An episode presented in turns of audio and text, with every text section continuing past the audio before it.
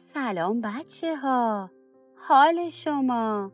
چطور احوال شما؟ خیلی خوش اومدید به کتابخونه کوچیک ما. مرزیه هستم و امروز میخوایم همراه السا و مادر مهربونش کتاب من از پسش برمیام، نویسنده لوری رایت، تصویرگر آنا سانتو، مترجم شبنم حیدری پور، از انتشارات مهرسا رو با هم بخونیم. به نام خدا، من از پسش برمیام. یکی بود، یکی نبود. غیر از خدا هیچ کس نبود. سباستیان پسر کوچولویه که گاهی اوقات توی خونه با اینکه پیش خانوادشه ولی احساس خوبی نداره و نمیدونه باید چی کار کنه. بیاییم با هم به قصهش گوش کنیم.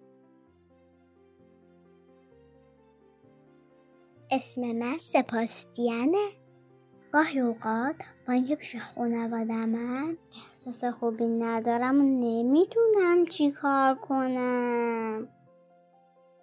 وقتی بهترین دوستم ازم عصبانی میشه قصه میخورم.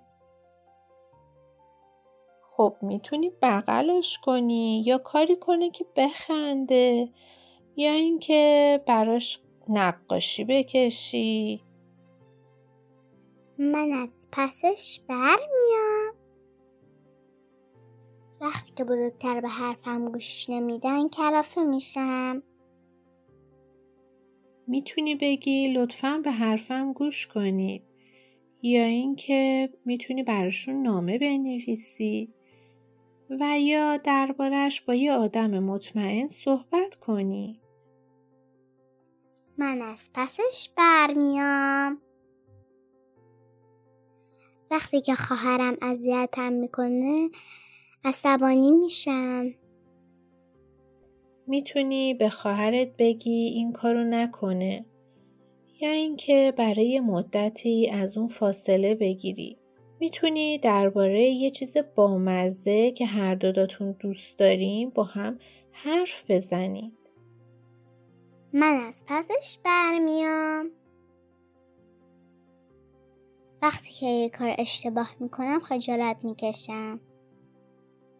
میتونی روی کاغذ بنویسی ببخشید یا اینکه برای جبران کار اشتباه تو کارهای خونه به پدر و مادرت کمک کنی.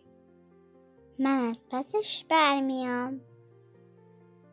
وقتی که کسی منظورم نمیفهمه ناراحت میشم.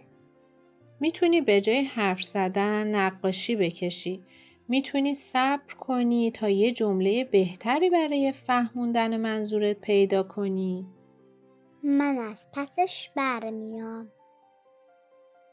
وقتی که اجازه نمیدن تلویزیون نگاه کنم بد اخلاق میشم. میتونی با مقوا برای خودت تلویزیون درست کنی. میتونی نمایش برنامه مورد علاقت رو اجرا کنی یا اینکه برای خانواده یا دوستات نمایش عروسکی اجرا کنی. من از پسش برمیام. خب بچه ها، همه ما بعضی وقتا قصه میخوریم، کلافه و عصبانی میشیم، دلمون میشکنه، خجالت میکشیم، ناراحت یا ناامید میشیم. ولی میتونیم بگیم از پسش برمیاییم. از پس خیلی از کارا برمیاییم اگه به راه حل‌های مختلف فکر کنیم و بتونیم از اونا استفاده کنیم.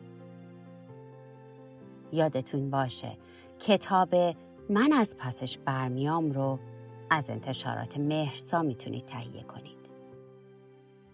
تا کتاب بعدی از کتابخونه کوچیک، خدا نگهدار.